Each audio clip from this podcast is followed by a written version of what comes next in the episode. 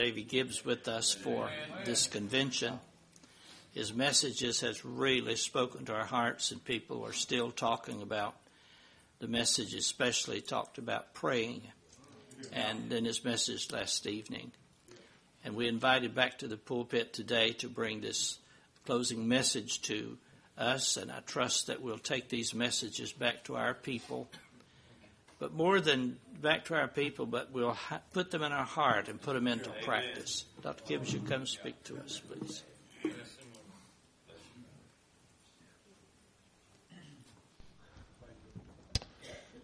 Thank you, my brother. Thank you.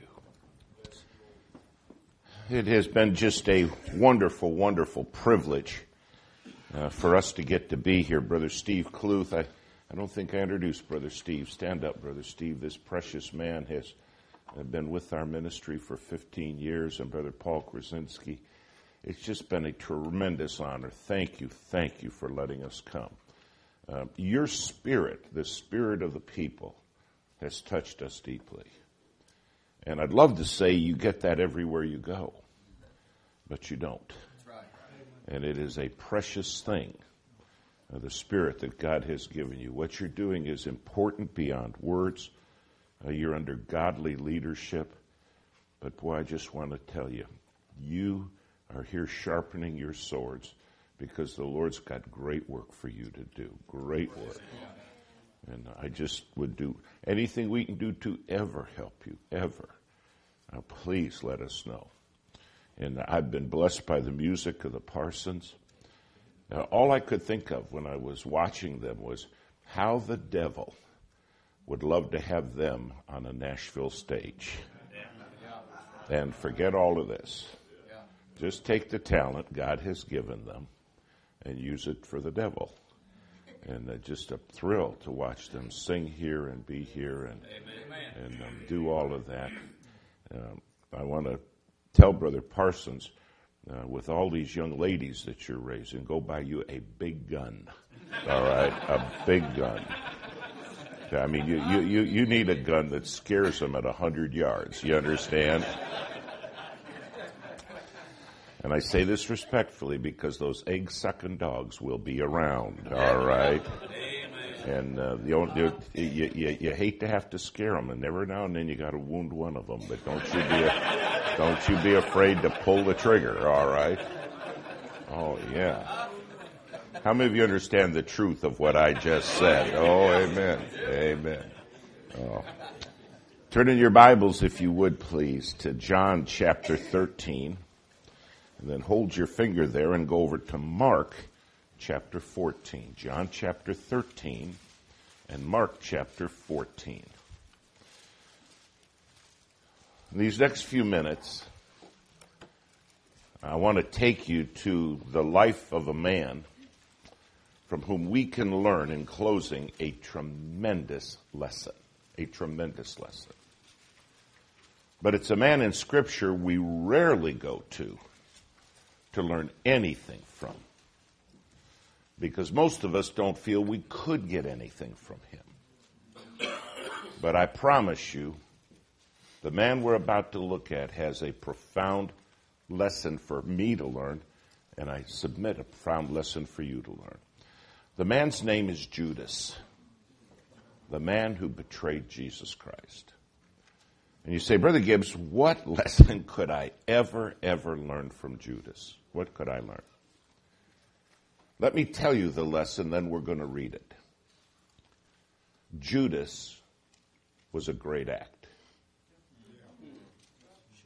A great act. His act was so smooth, so talented, so gifted, so accomplished, that he could be with the disciples for three and a half years. And not one of them caught on that he wasn't real. Mm. That's how good his act was. When Jesus at the Last Supper said, One of you is going to betray me, and we'll read it in just a minute, not one of the disciples said, I knew it, Peter. Nope, I knew it, John. I knew it, Mark. You say, well, no, they'd never say them. Not one of them said Judas. Have you ever pretended to be what you're not? Have you ever pretended to have a better prayer life than you have? A better time in the Word than you're really spending? A better witness than we are? If we're not careful, we can get comfortable with an act. And that act can fool almost everybody. But it never fools God. Never. I want you to read carefully what it says here. Mark chapter 14, starting at verse 17. And the evening he, that's Jesus, cometh with the twelve. And as they sat and did eat, Jesus said, Verily I say unto you, one of you which eateth with me shall betray me. And they began to be sorrowful and to say unto him one by one, Is it I? And another said, Is it I? Do you understand? Jesus said, One of you is going to betray me. And it says, One by one. The disciples said, Is it me? Nobody suspected Judas. Nobody. Turn back to John chapter 13, verse 21. When Jesus had thus said, he was troubled in spirit and testified and said, Verily, verily, I say unto you that one of you shall betray me. Then the disciples looked one on another, doubting of whom he spake. Can you imagine? Matthew, Mark, Luke, John, Andrew? Judas's act has all of them fooled. Who in the world can he be talking about? Now there was leading on Jesus' bosom one of his disciples whom Jesus loved. And you know your scriptures. Who is that? That's John. Simon Peter therefore beckoned him, and you can just see Peter doing this. Simon Peter therefore beckoned him that he should ask who it should be of whom he spake. John, John, ask him, who in the world is he talking about? Now let me tell you what happens next so you understand how smooth this act is. Jesus said, I'm going to show you who it is. It's the one I give a sop to. And Jesus dips the sop and gives it to Judas. And they still can't believe it. He then lying on Jesus' breast said to him, Lord, who is it? Jesus answered is, He it is to whom I shall give a sop when I have dipped it. And when he had dipped the sop, he gave it to Judas Iscariot, the son of Simon. And after the sop, Satan entered into him. Then said Jesus unto him, That thou doest do quickly. Now no man at the table knew for what intent he spake this unto him. For some of them thought because Judas had the bag, uh, can I remind you, Judas was the treasurer. And you don't give the money to somebody you're not impressed with. Boy, has he got a great act. Because Judas had the bag that Jesus had said unto him, Buy those things that we have need of against the feast, or that he should give something to the poor. Guys, how can you not see it? It's Judas. He's not real. But you know what Peter would have said back? He said, Wait a minute, David. He was there when we fed the 5,000. Yeah. That's right. He helped hand out the loaves and fishes. He picked up one of the 12 baskets of fragments and brought it back. He was there when Jesus opened the blind eyes. He was there when he raised Lazarus back to life. Uh, he was there when we went out and even demons were subject to us. But it was just an act. It wasn't real. Every one of us, and I surely confess to this, on occasion has pretended to be better than we are, pretended to have it together better than we do. A famous actor by the name of Robert Redford was walking through a, a lobby of a Hollywood very expensive hotel, and he had an entourage of reporters and staff with him. And a lady spotted him and ran up to him and said, are, are, are you Robert Redford? Are you the real Robert Redford? And I love what he said. He said, No, ma'am, I'm not. He said, You see, what you're looking at right now is the act. If you want to see the real Robert Redford, you'd have to be up in my motel room and see what I am when I'm alone. Isn't it amazing how we can get on a stage or a group is watching? Yeah, go ahead. And all of a sudden we turn on the act. Amen. The act. A lesson to be learned from Judas. You and I were never called to be a Judas type act. By the grace of God, we were called to be real. Three keys to being real. Would you write them down, please? All found in Scripture, and I believe you probably already know them. But boy, I am challenged by this. Um, if the best I am is what's on a platform, then I'm just an act. Just an act. I'm just a Judas. Oh, maybe at a different level, but it's just a Judas type act. Now, Have you ever known a preacher? Boy, I have. Boy, their preaching stirred me, moved me. But then they got off the platform. And I thought, where did that guy go? Because what was off of the platform is not what was on the platform. Bless him, God. And, and can I give you a severe warning, a severe one? Because I give it to myself. Your act will ruin your kids. Amen. It will ruin them. As I travel across America, young people that I've known since they were babies come up to me.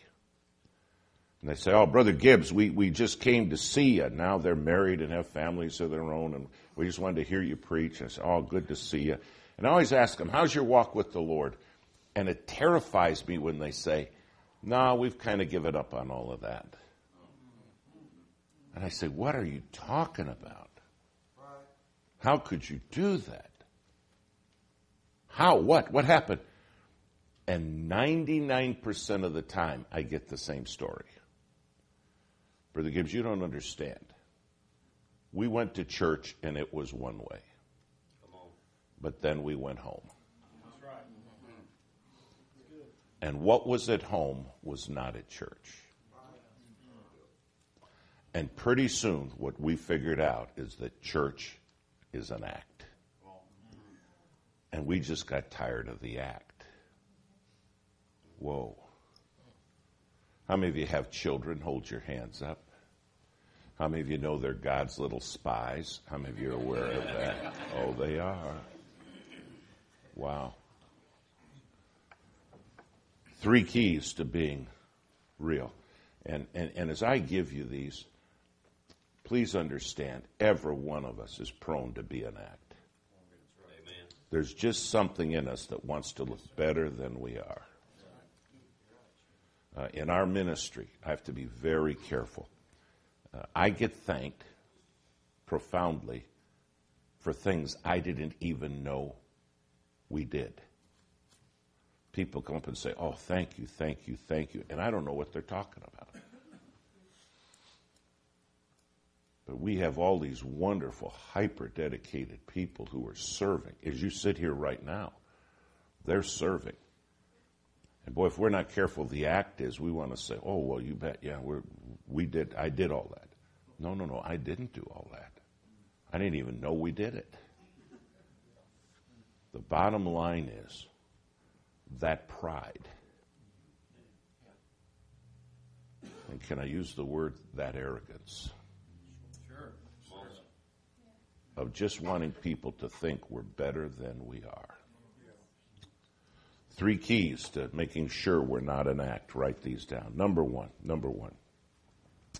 If I'm going to be real, if you're going to be real, the Bible says we have to humble ourselves in the sight of God. James chapter 4, verse 10. Now, please, if you're taking notes, do not write down humble yourself, because that's not the command. It's humble yourself in the sight of God. In the sight of God. When's the last time you bowed in front of the one who knows everything? Every thought, every emotion. He knows every fantasy you've entertained. He knows everything. And you humbled yourself in His sight and said, Lord, you know. I can fool people. I can't fool you. Amen. Amen. And God, I don't want to be an act. I humble myself in your sight. Wow. We've already talked about getting clean and getting right. That verse, humble yourself in the sight of God, is written in the continuum. Now, the Bible scholars here could explain this with better eloquence than I can. But when something's written in the continuum, that means you say it once, but you never stop saying it. If we were to say it the way we do English, we'd say, Humble yourself in the sight of God, and don't you ever stop humbling yourself in the sight of God, and you keep on humbling yourself in the sight of God forever and ever and ever and ever and ever. Did you understand? There is no way to be right if we don't humble in His sight, the one who knows us. It changes everything. Everything. If I had a little machine here, and I don't,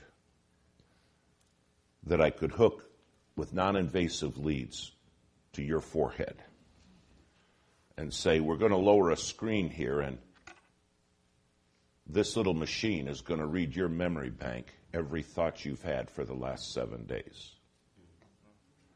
And we're going to shine every thought you had up on the screen so the people here can see the real you. Because as a man thinks in his heart, so is he. Right. And we want everybody to see you. I wonder how many would say, Oh, yeah, yeah, yeah, hook me up, hook me up. I want everybody to see where my mind's been. Or would you simply say, if they knew me like God knows me, the act would be over. Over. You'll never get real in life until you first get real with God. And until you say, Father, I humble myself in your sight. And keep humbling it. Keep doing it. Now, the only person who can obey that command for you is you. I know pastors here who would do it for their people because they love their people. You'd do it for your mate if you could, but no one can humble for you except you. And if I were to ask you on a zero to ten scale, zero not being good, how good are you at humbling yourself in the sight of God? My problem is I can see what's wrong with everybody else. How many of you understand what I just said? And I can say, now that guy, that woman, man, they need to get right with God.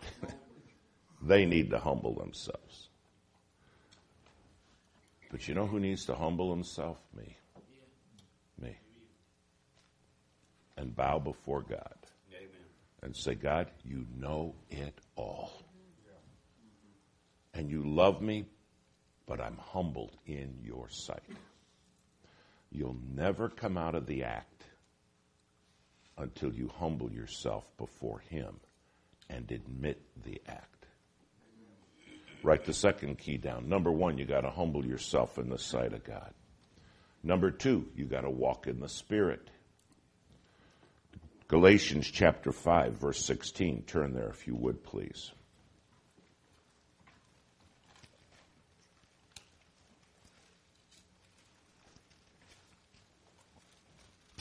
Galatians chapter 5, verse 16. This I say then, walk in the Spirit, and ye shall not fulfill the lust of the flesh. Now, it starts with me humbling myself in the sight of God. But the second key is to walk in the Spirit. And every person here today is either walking in the Spirit or walking in the flesh, right. one or the other. You say, well, Brother Gibbs, I just don't like the sound of saying I'm walking in the flesh, but I, I'm kind of like, you know, sort of walking in the Spirit. No, no, no. You are either walking in the Spirit or walking in the flesh. Yeah. And when you're an act, you get hyper comfortable with walking in the flesh because the act covers it up. And so my question is today, have you been walking in the Spirit or walking in the flesh? Now, God gives us the absolute proofs so we can know which one we're in. He says, if you're walking in the Spirit, your life will show the fruit of the Spirit. And He gives us the benchmarks by which I can tell whether I'm in the flesh or in the Spirit drop down and look at the benchmarks that are given in verse 22. But I want you to mark it and read it carefully. But the fruit of the Spirit is. Now don't go any further. Circle the word fruit and the word is. Notice he didn't say the fruits of the Spirit are. You are, if you're in the Spirit, every one of these will be evident in your life. Every one. And if one is missing, you're not walking in the Spirit. You say, well, I'm good at two of them. I'm good at three of them. No, no, no. The fruit of the Spirit is. You will have all of these. But the fruit of the Spirit is love, joy, peace, long suffering, gentleness, goodness, faith, meekness, temperance. Against such there is no law.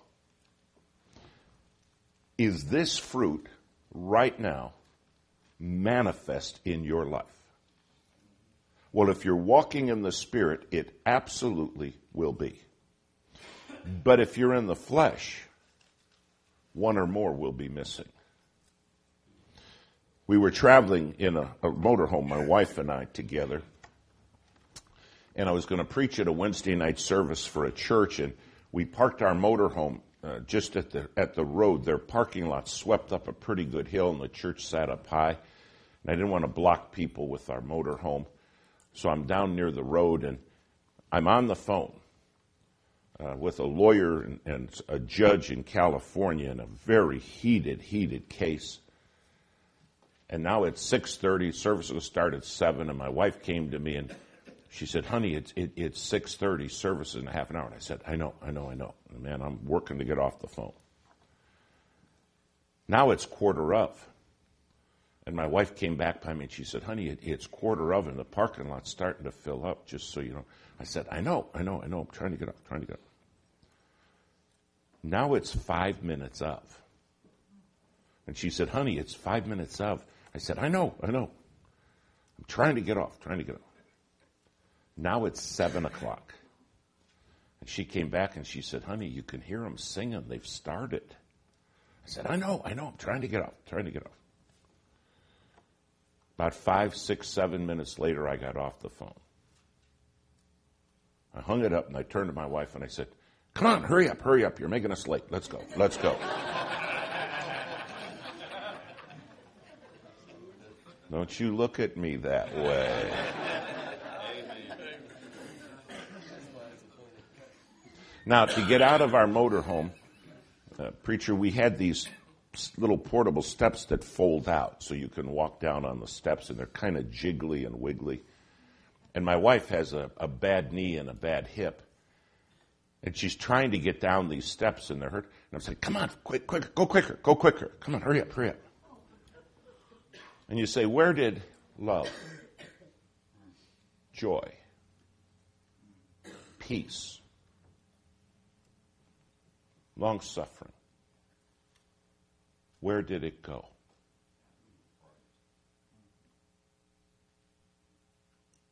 It was gone.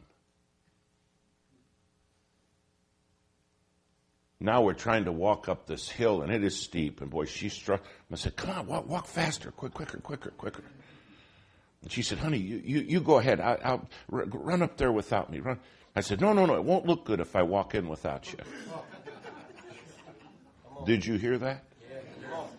It won't look good. Boy, is that an act talking. Now we get to the front door and the usher opens it up. It's a man I know. And he said, Oh, Brother Gibbs. I said, Oh, praise the Lord. Good to see you. And I said, Right this way, sweetheart.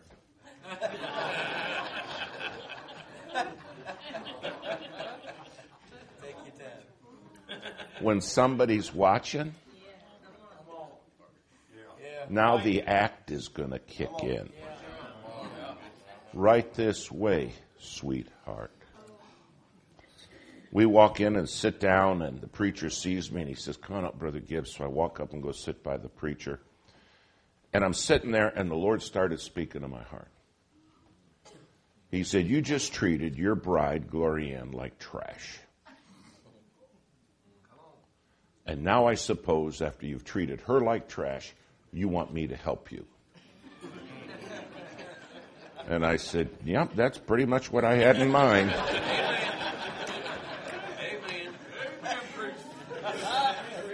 I'm like sunk without you. I thought, what is the matter with me?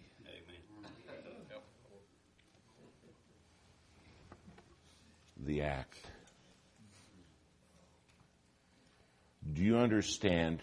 We think we can slip into the act, totally walk in the flesh, and then somehow just slip back and say, Bless me anyway. Help me.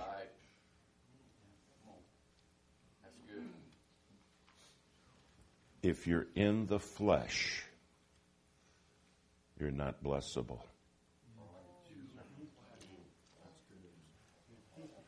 And that's why it's so critical to get real. Well, Brother Gibbs, I've never done anything like that. And I'm ashamed to hear you say you did. Well, let me help you. I've done it more than once.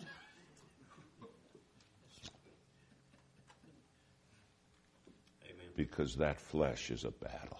Amen. Amen. Amen. But the devastating thing is if you won't admit it. Because then you're trying to make the act work on everybody else and yourself. You want to believe your own act. Wow. The first thing I got to do is humble myself in the sight of God. The second thing I got to do is walk in the Spirit. And by the way, I've told my wife, I said, if you don't see, if one of these fruits is missing, you tell me immediately. Because I don't want to be an act. I have told my staff, Brother Steve, who travels with me so much, if you don't see this fruit in me, you tell me immediately. Because it's so easy to slide over into a Judas type act. Write the third and final thing down, and we're done. Number one, I got to humble myself in the sight of God. Number two, I got to walk in the Spirit. And number three, I got to not grieve the Holy Spirit, Ephesians 4.30, and I got to not quench the Holy Spirit, 1 Thessalonians 5.19. Do you know what it means to grieve the Holy Spirit? It means to hurt him, to put distress on him, to cause him pain.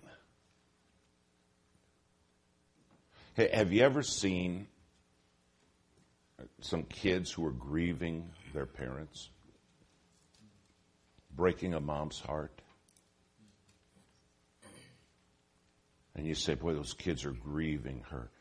God says, don't you do that to the Holy Spirit I put in you. When you are an act,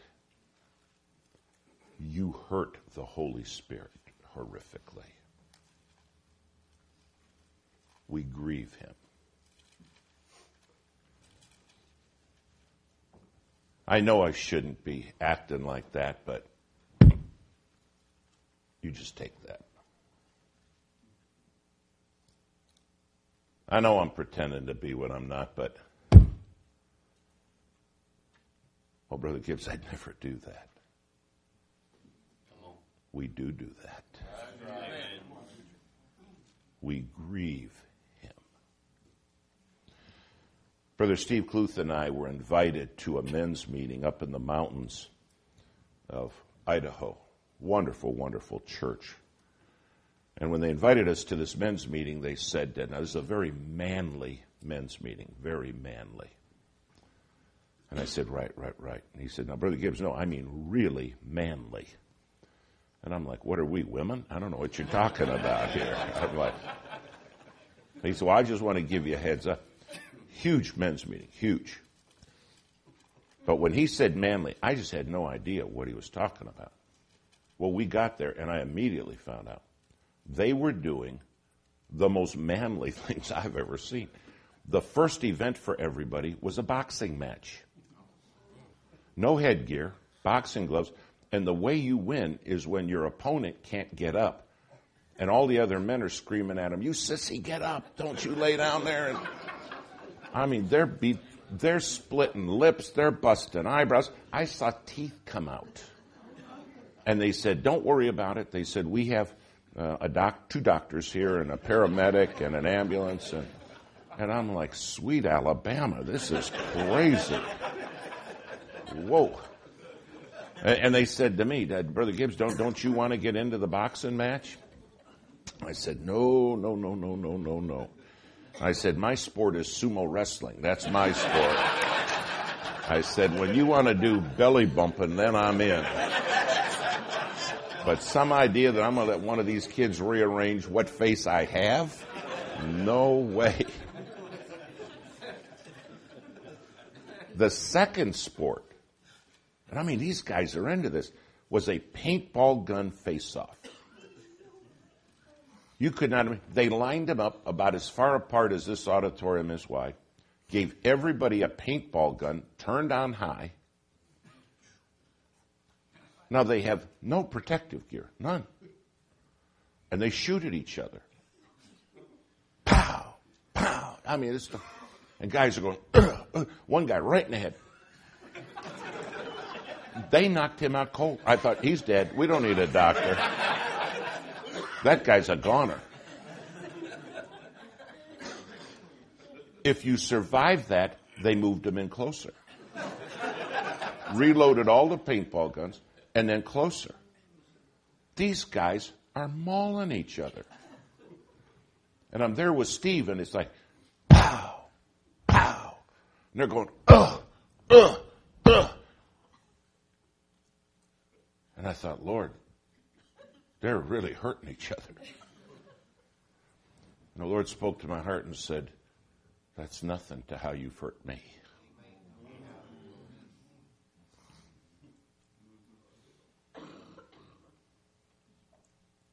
I know, Holy Spirit, I'm not to feel like that, but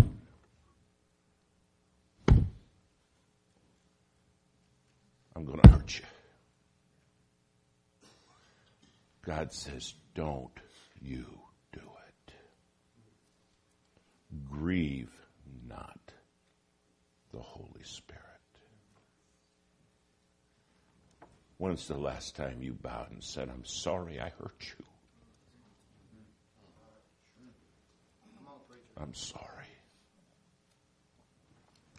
If this precious man of God came to me and said, Brother Gibbs, you've done something that really hurt me.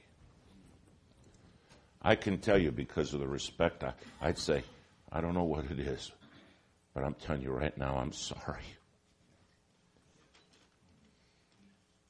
Because I'm not going to hurt him.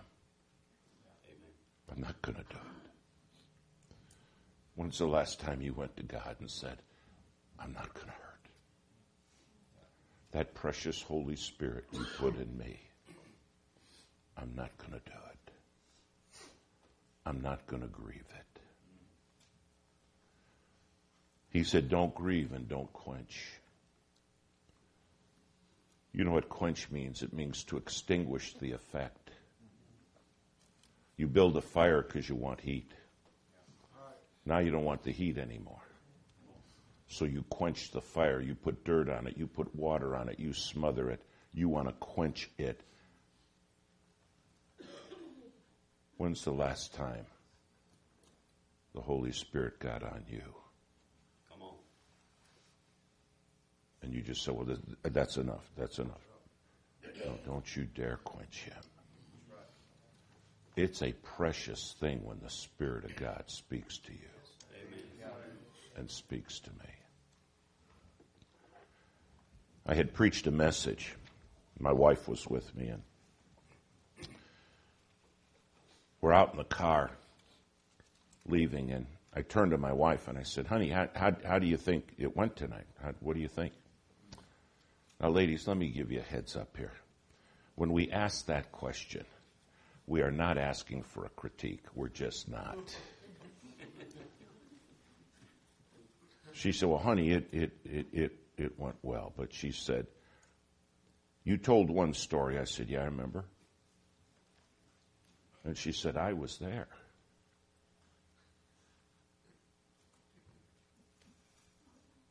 And you made the story, I'm afraid, sound better than it was.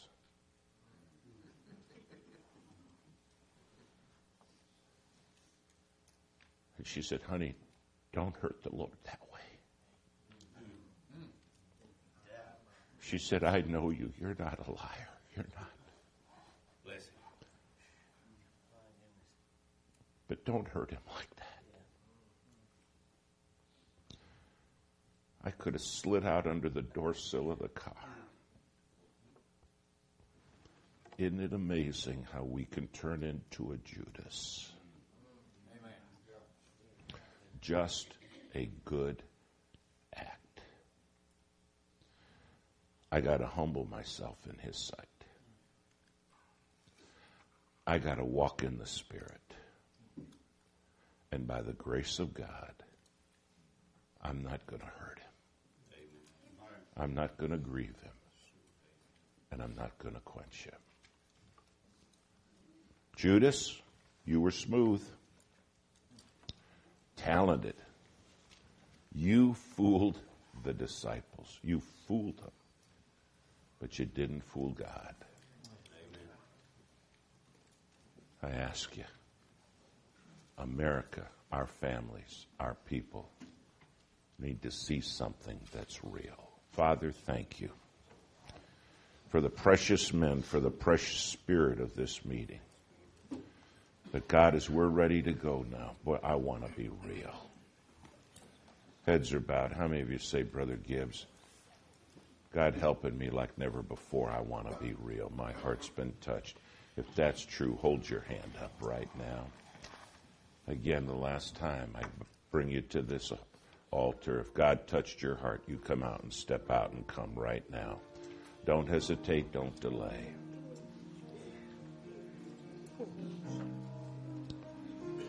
By the grace of God, we can be real.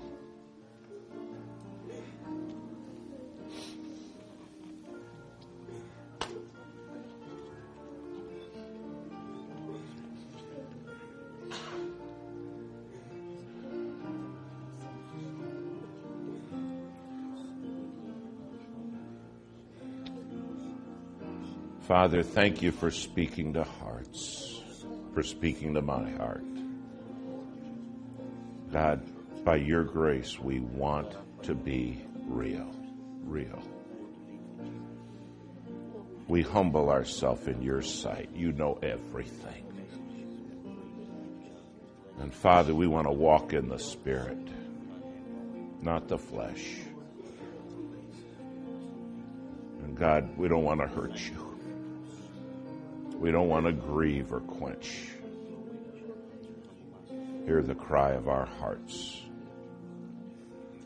We can't do this without you. We can't do anything without you. But by your grace, we can be what you've called us to be real. Hear the cry of our heart in Jesus' name. Amen.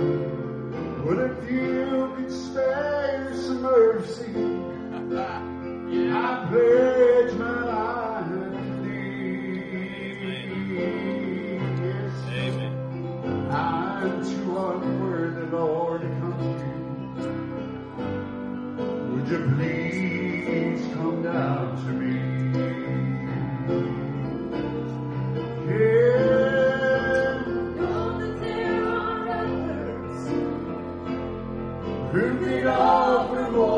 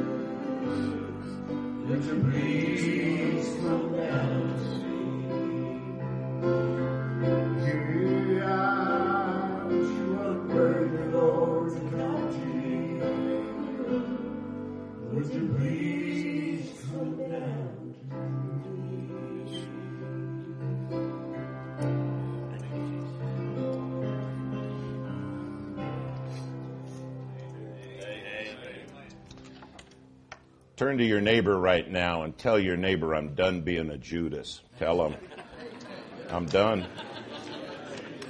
I'm done being a Judas.